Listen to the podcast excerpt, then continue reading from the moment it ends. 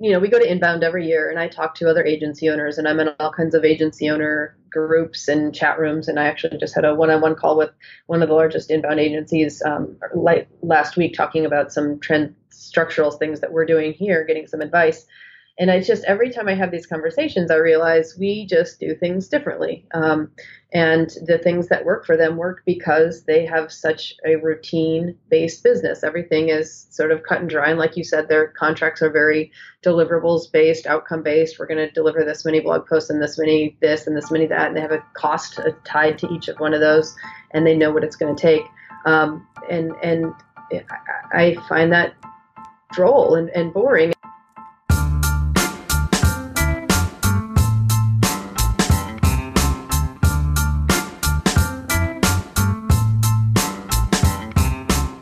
Ground Up, Episode 9. It might have been her refreshingly honest take, or maybe the unapologetic nature in which she shared it, but right away, I could tell there was something different about Andi Graham. Graham founded and is currently CMO and managing partner at Big Sea, a digital agency based in St. Petersburg, Florida. And while many of Big Sea's clients may use HubSpot, the agency doesn't necessarily prescribe to the cure all mentality that often surrounds the inbound marketing methodology. So, how is Big Sea's approach different? I sat down with Graham to hash that all out. What followed was an honest, refreshing, and downright inspiring take on how agencies should evolve in a climate where everyone is either doing inbound marketing or has already tried it with varying degrees of success. Do you guys have a uh like a nailed down buyer persona? Like what industries are you guys typically playing in? Like what's your niche? So we do not have a niche, and I know that sounds crazy, um, and that everybody who's successful has a niche, yada yada. But we actually don't like um, doing the same thing over and over and over again. And so we find that we're most successful for our clients when we can bring in all kinds of different tactics and approaches that we've tried in other industries and other um, it, it for other other clients in other industries. So even though we have multiple clients in some, many industries, so we'll have a we have a number of clients in the family entertainment center industry or education, uh, a lot of B2B. Um, a lot, uh, we like to keep it mixed in a way that we can figure out how we can cross, sort of cross, use tactics across different industries and different verticals um, without getting too locked in. So um, I don't know if that's the best for, again, for our agency, but it keeps our entire team really engaged and interested and creative um, always. So that seems um, to be a, a, really a, a, theme of you guys is kind of uh, going against the grain in terms of like repeatable and and uh, you you have like a you know value points based pricing instead of deliverables, right? Not wanting to package together yep. the same things every single time. Yeah. Uh, and we'll get into that in a sec. But then the inbound methodology and, and kind of trying to supplement that and not follow that, like uh, just, you know, uh, blindly every single time, but you take it case by case. So that seems to be a common theme with Big Sea is this, um, resistance is the wrong word, but you don't necessarily want to be repeatable, right? Is that kind of like a, is that kind of like a negative connotation? No, I don't. I don't think repeatable is the word. I think it's more of a we want it to be repeatable, but we want to understand how we can apply the things that work across multiple industries and not sort of pigeonhole our way into only this works for only this approach or only this approach for only this industry, fill in the blank. Um, so, for instance, um, you know, the addition of direct mail to an inbound campaign can be incredibly effective, especially when you understand your personas. And our personas, inbound is fully digital, and a lot of the personas who support the B2C clients that we support are not fully digital. And so, looking at different socioeconomic factors, age, income, even just lifestyle there are things that make a postcard mailing um, a thousand times more effective than an email. So while we can send, you know, 50 emails for the price of that one postcard, when we're looking at a 3% return on a postcard and looking at a, you know, 1% or less return on an email, um, you know, there's value there as well. Not to mention, we kind of set up multi-prong approaches where we use a lot of direct um, direct mail advertising, um, sponsorships, things like that. So we're setting up the same. We're all looking at the same numbers, right? So it's all just the same funnel. There's awareness, and there's these big numbers out, the vanity metrics we like to call them, right? The um, how many visits are you getting to your website? How many people know about you? How many fans and followers do you have on Facebook? Those things are also how many people saw ads in the things we placed, how many people, you know, what are the impressions on your Facebook ads and your LinkedIn ads and your Bing ads and pay per click. Those things are also how many postcards were sent or, or things like that. So, um, so we still build that same, the same, the funnel in the same way, and we still have offers in the middle of the funnel, um, and then we still have the obviously the closing and the revenue generation down at the bottom. But, um, but we kind of try to keep these things are not tied to just the specific inbound methodology a la HubSpot. Um, it's not just you know blog posts leads to a email sign up leads to a fill in the blank. To me, a Facebook pixel is more is is a higher quality lead than an email address. Um, we know more about the user from their Facebook pixel than we do from a simple email address. So. Granted, you can turn one into the other, but um, you know, to me, it's just as valuable to have a pixel on somebody's um, platform than it is to to have their email address.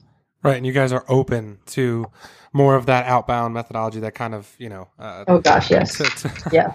To, get, gets a bad rap in the inbound community, but obviously in the right situations is still very effective, and in many cases is more effective.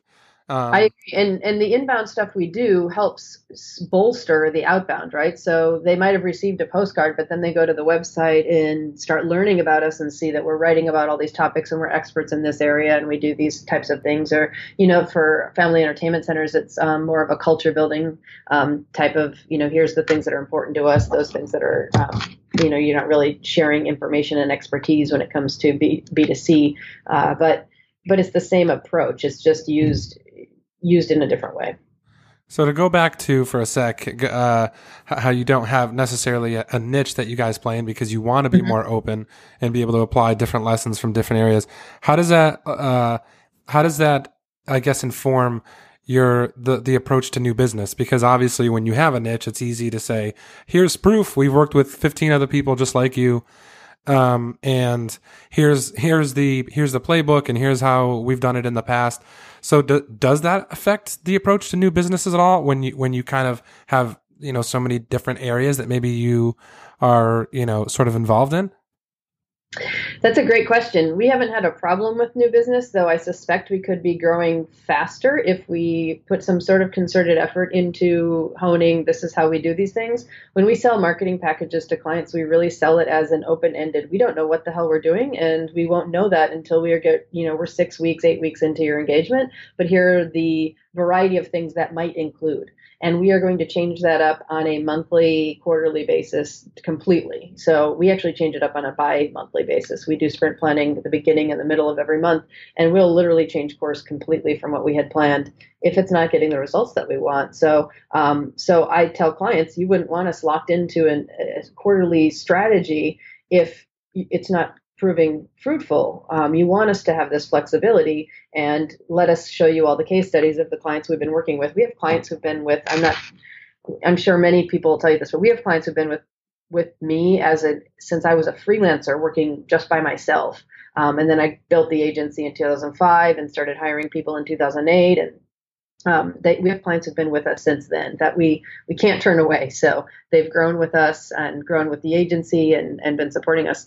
They would tell you that um, you know that's part of what they appreciate about us is that we're constantly pushing and striving and growing and improving and we'll never you know there's no moss on this rolling stone we're constantly trying to kind of up our game and level up so you must have with, with the approach that you guys have which is more dynamic you must have uh, a, a, different pricing model than the uh, more of the the standard or, or at least was standard in the past.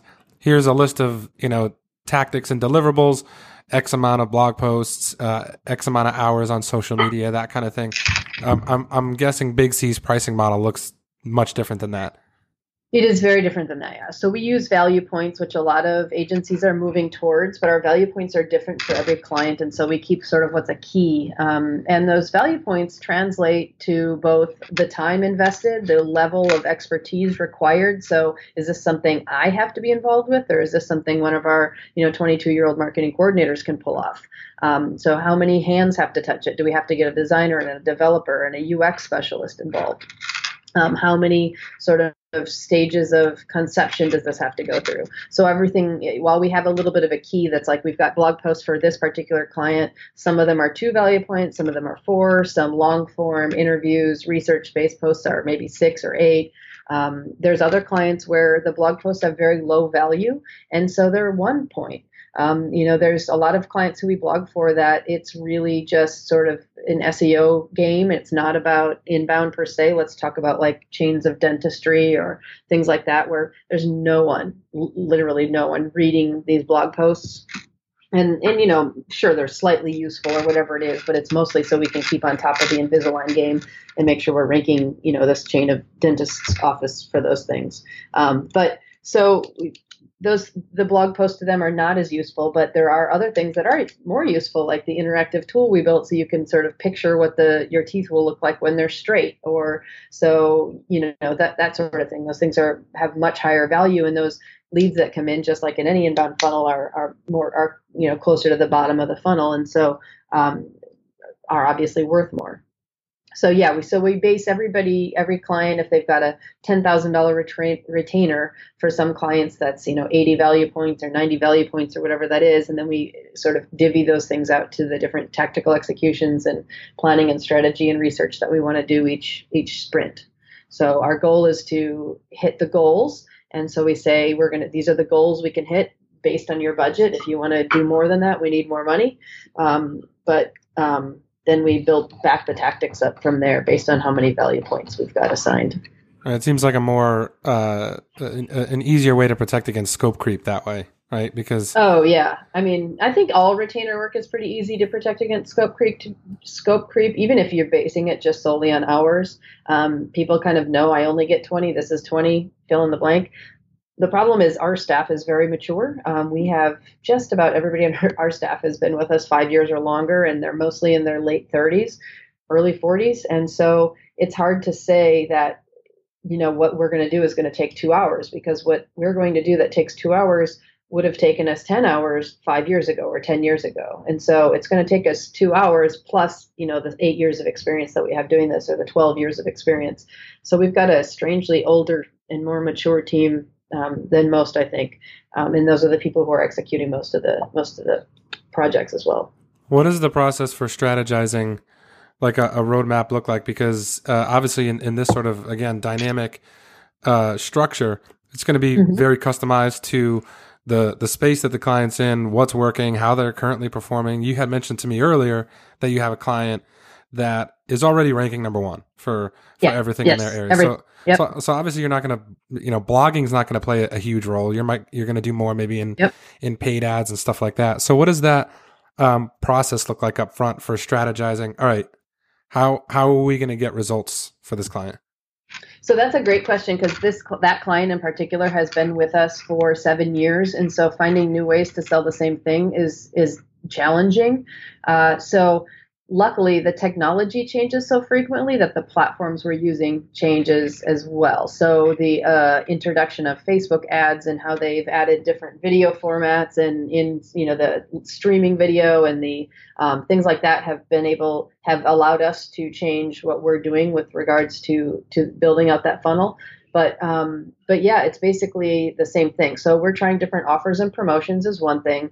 We are trying. We're doing some uh, we do actually do Wi-Fi data collection. So when people use their Wi-Fi, we can get, we can show ads within the screen where they sign up, and they're forced to go either like the Facebook page or sign up to their email list. So we can do um, gather things that way. We've got um, we're just always looking at new technology and new programmatic ads and new the sort of we're using those HubSpot integrated postcards. Um, I think Enthusum is one what's the one we're we're actually using though? I can't remember the name of it, but um, but we're just trying anything and everything that's new or different um, or exciting, and so uh, So the strategizing for that looks like this. We are a team based organization, and so our teams that are dedicated to each client have a strategist, a content person, uh, account manager. There's a designer and a developer, two developers actually on each team, um, and then a marketing coordinator and then an SEO person. Um, and so that whole team sits down with quarterly with the client and says, how did you know here's the numbers what are we looking at for next quarter what are you seeing working and not you know when people are coming into the center when you know fill in the blank uh, what do you think's happening here and we we put together ideas and then we of course along the way we've got a running document of ideas of things we've been brainstorming things that we think would be really cool. Sometimes it's as simple as your online booking process is sloppy and problematic and people are abandoning and let's look at it from an e-commerce perspective. Why aren't they following through with this process? Let's make this form shorter. Let's change these things. So conversion rate optimization but even on the scale of you know the party booking software that they use. And so we'll get them to change platforms or um, lead them down a different technology route. That happens a lot.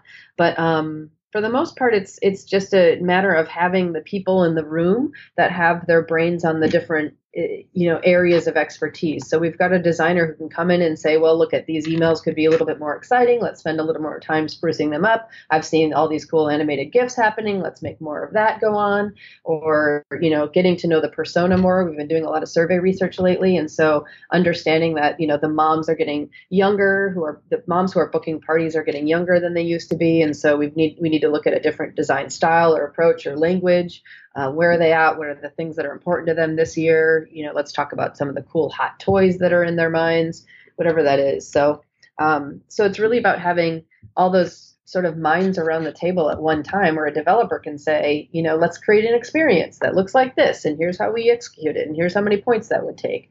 Um, so they're all kind of negotiating their bits of problem solving into um, planning this, you know, this bucket of, of points or hours or whatever we call those. And that value based approach kind of allows for that flexibility, right? That excitement to, you know, try things with the forms or try things maybe with dynamic, uh, uh, tools like like a like a web app or, or, or different tools that you had mentioned before with with one of your clients involving uh, Invisalign and uh, having that freedom uh, away from that menu of deliverables it, uh, it allows oh, you guys to have that yes. sort of excitement. Do, do you find that that what kind of effect? And this is a silly question because uh, you know it's a positive one, but what kind of effect does that have on the team, on the individual contributors and the account managers that are that are doing this day to day? Like, what kind of that that level of freedom? What kind of effect does that have on the team?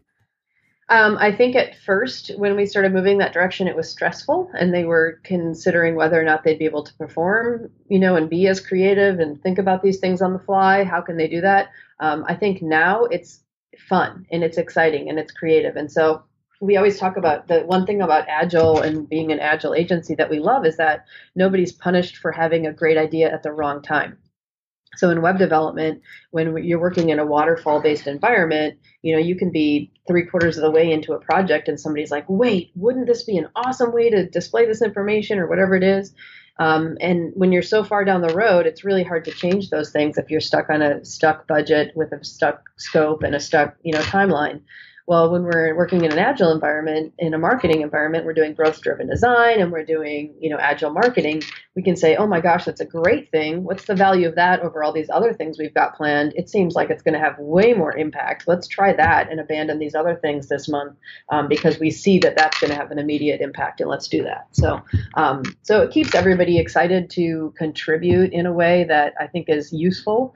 Um, and they're excited to have time to do that. It gives them headspace to think about things that way when they know they're only required to do these you know 50% of their time is dedicated to the stuff we know works. We're not abandoning seo we're not abandoning blogging we're not abandoning email marketing but we only dedicated about 50% of our budgets to those and the other 50% is let's have the freedom to play and try new things and experiment because that's where that's where marketing magic happens. Everybody's got enough dang email in their inbox everybody's got enough you know facebook ads in their feed so we've got to try something new and different. Um, even if it's just cool, cool campaigns in the same formats that's fine too uh, but we've got to have the headspace to be able to do those things.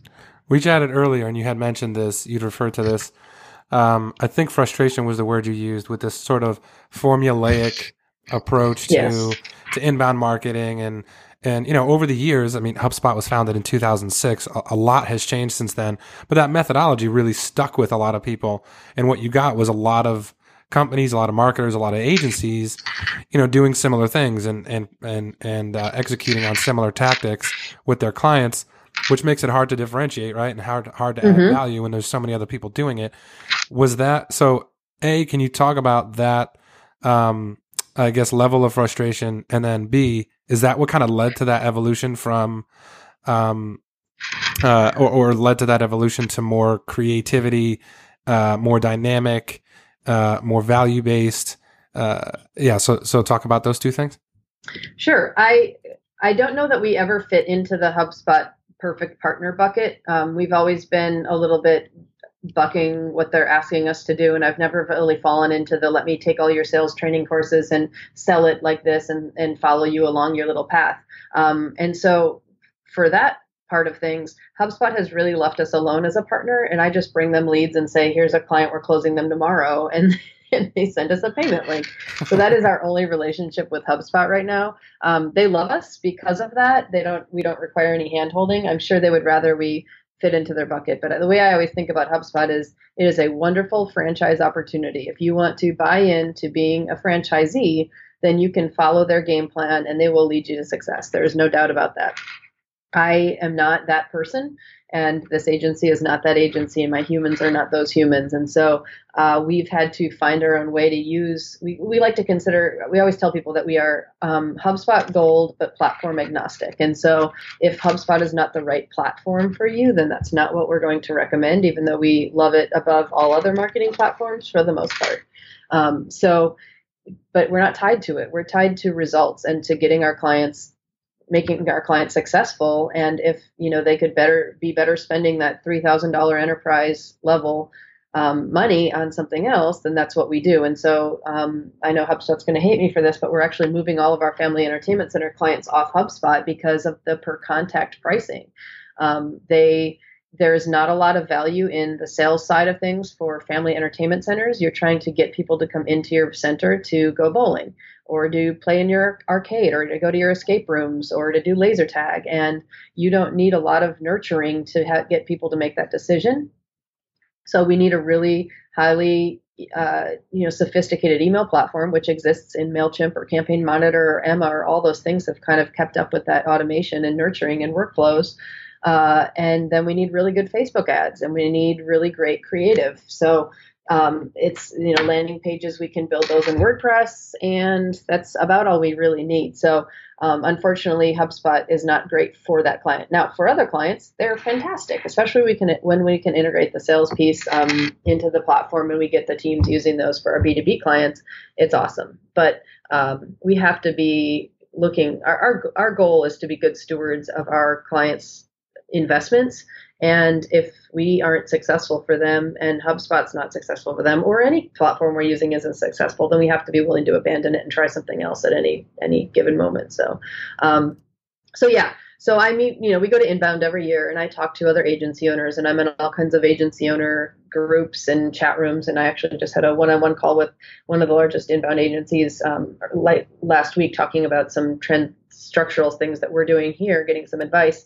And it's just every time I have these conversations, I realize we just do things differently. Um, and the things that work for them work because they have such a routine based business. Everything is sort of cut and dry. And like you said, their contracts are very deliverables based, outcome based. We're going to deliver this many blog posts and this many this and this many that. And they have a cost tied to each of one of those and they know what it's going to take. Um, and, and I find that droll and, and boring. And I don't know that those unfortunately we we do we get some of their cast off clients who are unhappy because they're getting the sort of slow burn success but not where they know they could be and it's not the type of marketing they want to be known for and part of that is brand positioning do your does your brand want to be known for being reliable and safe and always doing the same thing or do we want to try something new and get noticed and and have people sort of stand up and say whoa that's kind of cool um, so that's what we we try to do. I don't know that we're always successful in doing that. Um, we're we're always successful for our clients. I don't think we always have budgets to do really cool stuff, but Um, but that's our goal, and we have great, you know, clients obviously have to trust us to be able to say, yeah, good, go for it. But um, you said something that, that, I thought was brilliant before that I think is is a result of of this. Um, you know, uh, uh, insistence to be different and to be, you know, more dynamic for your clients, which was finding new ways to sell solutions to the same client over and over again can be challenging, right? When you're following, and I keep coming back to this, but when you're following like a menu of deliverables. So, the approach that you guys have, which is more value based, which is more experimental, right? You, I think you mentioned to me before. I don't know if it's this high, but did you say like fifty percent of the time, depending yeah. on the client, is spent kind of trying new things, right? And it's fifty percent. Yep, wow. it's fifty percent is is is the basics. Thirty percent is sometimes premium content, even though the premium content is not just a you know PDF download landing page thing. It's something bigger and that might take multiple months to build out some sort of experience. Um, and then we and then it's exper- experimental, you know. So that there's fifty percent solid going to happen, and then fifty percent is let's try it with that second 50% you know split between long long term projects bigger projects and then smaller let's like small experiments so. Do you think that's made up upsells and, and renewals easier for you guys? Um, we have never had to, we've never had to um, renew. All our clients are on an ongoing contract and so it's just automatically renewed. So we've never really had to negotiate that. Most of our clients like if they are on so government municipal clients in higher ed they need to have a contract in place for their you know ap to send us checks every month. We'll be two or three months into the next contract before they'll go oh shoot our contract's expired. Can you just send us a new one? We'll sign off on it whatever that is. Um, so it's, it's, a great problem to um, have. yeah i've never had to like negotiate here's our success. So we don't even do and i hate to say this because i think we should and but we just haven't. We've never done like an annual report for a client. We've never done um, like a hey, here's your you know all the great things we've done for you over the past year. It's just this constant, very close partnership where we're talking to them every week, anyways, and every month, and they're seeing the numbers, and so um, it's not there's no big surprises of you know here's where we've been. So. Um, but yeah, I think upsells definitely are easy because we're coming in with really clever and interesting ideas. So when I come to a client and say, "Hey, let's try this mailing and we want to do this and then we're going to link it to this and build this," and then we say, you know, that that can work, except we have to we can't do these other 10 things for you this month. What do you think? Um, then they'll usually say, "Well, you still want to do those 10 things, so why don't you just tell us what this would cost?" Okay, cool. So um, yeah, it's not we don't really have a hard time with that. All of our clients engagements, you know, start at A and end at you know somewhere in the M or N range, which we which we enjoy. So right. And something else you had mentioned to me earlier that was exciting was um, it sounds like the the approach uh, in the past has been you sort of lead with here are the things we're going to do and here's what we want to accomplish uh, in terms of uh, out, out, you know, sort of outlining the, the tactics and, and execution part of it, and then the goals that are, you know, you guys are going to be shooting for. But you also mentioned you're kind of trying to flip that on its head going into Q1 of 2018, where you're going to sort of lead with, here's where we want to get to, and here are the tactics and, you know, experiments or projects that are going to support that. So why, I guess, why that evolution? Like, how, what changes in terms of tactics maybe from that shift in approach and putting like goals and direction kind of up front? Sure. So a good, a great example of that happened in October, I believe, of this month, where we have a client who launched. Um, we we work on three different projects for them, and they uh, they have an online e-commerce business. They've got a in-person school, and we just built them an online school. So we actually did all kinds of video production of online video-based classes, and then built them a whole system to sell the classes. So our goal was to um, we wanted to make them the investment they made in setting up the online school and paying us for web dev and video time and all that stuff and marketing it. Um, we wanted them to make that money back in three months. So we had August, September, and October so by the end of October, we needed to make another, I don't know if it was four thousand or six thousand dollars or something like that to fi- fi- finish paying off their initial investment. And so this was actually one of the first months we had DataBox, and this was really neat. So we put it up on a screen um, right in front of our entire marketing team, and we watched orders come in. And instead of saying, um, "Here's our tactics that we're going to do for you this month," we told them we're going to get to this sales goal And we knew that every email we sent would sell more and more and more. And so instead of saying, we're going to send five emails for you and, you know, here's what we expect, we said, we're going to sell this many, this much revenue for you. And however many emails or social media messages or special offers that takes, we're going to do it. So we have this freedom to create buy one, get ones or um, 50% off or $20 off or 50%, whatever we want to do with offers. We could email them. We have, you know, we have their access to their entire mailing list in HubSpot. We could retarget them on pay per click and Facebook. Um, and so we just worked until we hit the goal.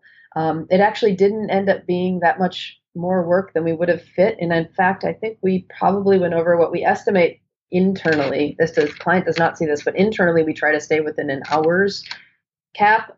Uh, you know, time we work to make you know because obviously we have direct costs for the client that we need to stay in for their for internal budgeting and profitability. So we try to stay within hours. I think we were within one hour of what we had estimated for them, but we ended up doing probably, you know, 10 times more work than we had planned just because we were trying to get to this goal. Now, I don't want a client to say, this is what's possible. I could have had this every month, but it's nice to say, you know, this is the goal we're going to hit and here's why. Now, we knew we've been working with this client for six, five, six years. So we kind of knew it was possible with their list and what their list looked like and how they reacted to the things we were doing. So there wasn't any surprise in how much work we were going to have to put in, but um, that, but that was a good one where we said this is the goal and the tactics are only going to be as big as we need to support that.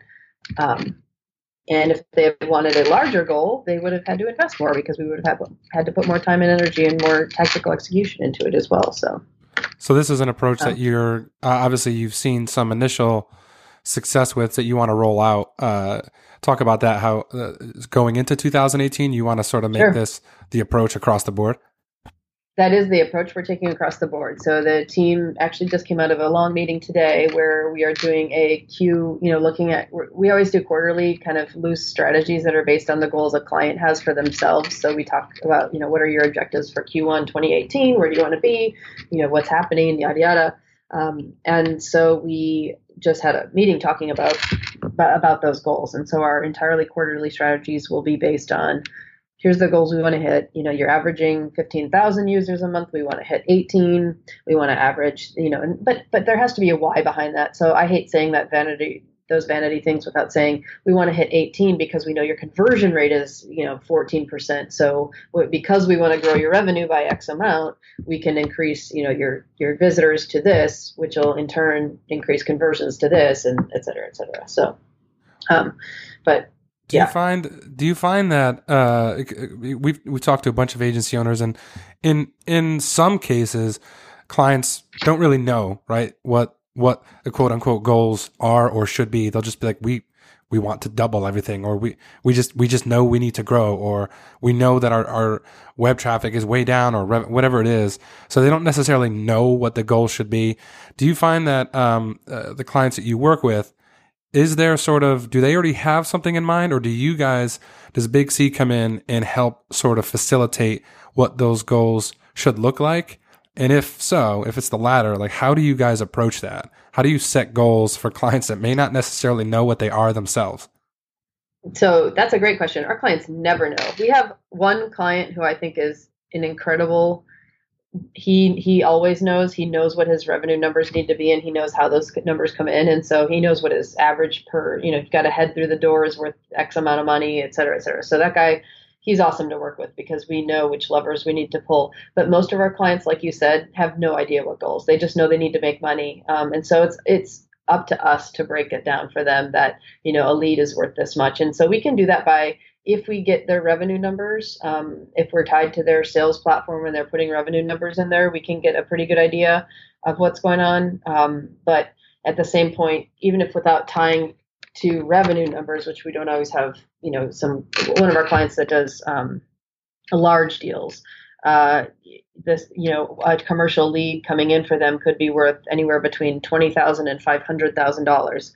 Each of those is very valuable, but we can't dictate. You know, it's hard for us to market to those people differently. They're in the exact same industry doing the exact same thing. They just are in different financial just have different financial needs based on you know a variety of factors. But so, anyways, my point is no, we don't know. Our clients do not know what their goals are. Sometimes they have a high level revenue goal that they need to hit or whatever that is. So we just talk to them about what good leads look like and do as much lead scoring. The more history we have with clients, the easier it is. Um, the first year clients, you know, we, we actually launched a client last October, about a year and a half ago now, and went from getting, you know, eight leads to 16 leads. And I think we had 74 qualified leads for them last month. So wow. it's been, yeah, and, and these, that's the client I'm talking about who's each of those leads is worth between 20 and 500,000. So it's a, you know, it's, we've done very well for them.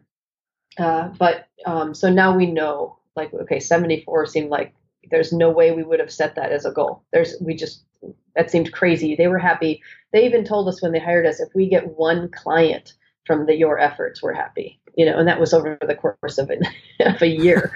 so, so you, is it is it oversimplification to say that you start with the end in mind. So like when they don't know the goals, like you mentioned, they might have a revenue target that they have. And so from that point, it's not easy, but you, you have something to work with, right? Where you can go from, okay, so if this is the revenue target they need now, here's the revenue that they're currently doing. Here's what they do online. So if we increase that by a certain percent, is that, is that like a, is that a good approach to, yeah, with, with, with most clients? I mean, obviously it's not going to work with everyone, especially if they don't even have what that revenue target would be. Yeah. Um, yep. But is it an oversimplification to say that starting with the end in mind is always a good approach? No, that's always a great approach. And then if you have the end, if you know what the revenue is and you know how many of your leads convert to sales, if we know what our conversion rates are, then we can influence whatever side of that we need to, um, and we can work on those independently as as goals as well. So um, those are all important things. Have you guys traditionally, uh, now that you're moving to this model, obviously goal setting up front, that it's going to be super important. Historically, have have you always had documented goals with clients, or is will this new sort of, I guess we'll call it like quote unquote goal first approach, um, will this be a, a more, I guess, systematic way of having documented goals outlined for everybody all up front? Um, no, we've always had goals. So we have spreadsheets, just like the problem Databox is solving for us. We have these spreadsheets that are goal tracking spreadsheets that get updated at the end of each week, so we can kind of see where we're at with regards to the goals we're tracking. The problem is, I don't. I think we've done a very poor job of tying those goals to anything larger than the goal themselves. So we our goals have been, oh, let's get 20,000 visitors, but there's no why behind it. And so we're starting with why. Um, now we do a good job with that when we talk to clients and when we plan tactics, but then we don't tie them to goals, which is a weird thing. And yet we set these goals sort of arbitrarily. At least um, I don't know how to explain that more succinctly, but um, like we we we build our tactics around okay you you need to tell this story and here's the pain points we're trying to hit for your personas et cetera et cetera. But the goals we track are like now we need 18,000 visitors. And you're like what how does that tie to solving pain points for this particular persona? It doesn't you know? So um, and how do we know that we're doing that? So the question is how do we what do we what do we deem success? How do we what do we call successful? And then how do we measure that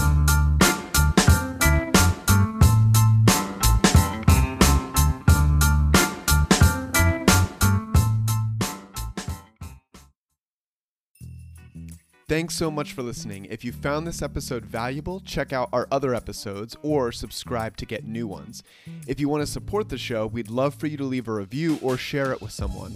And if you want a tool to help you track and improve your business performance, try Databox free at databox.com.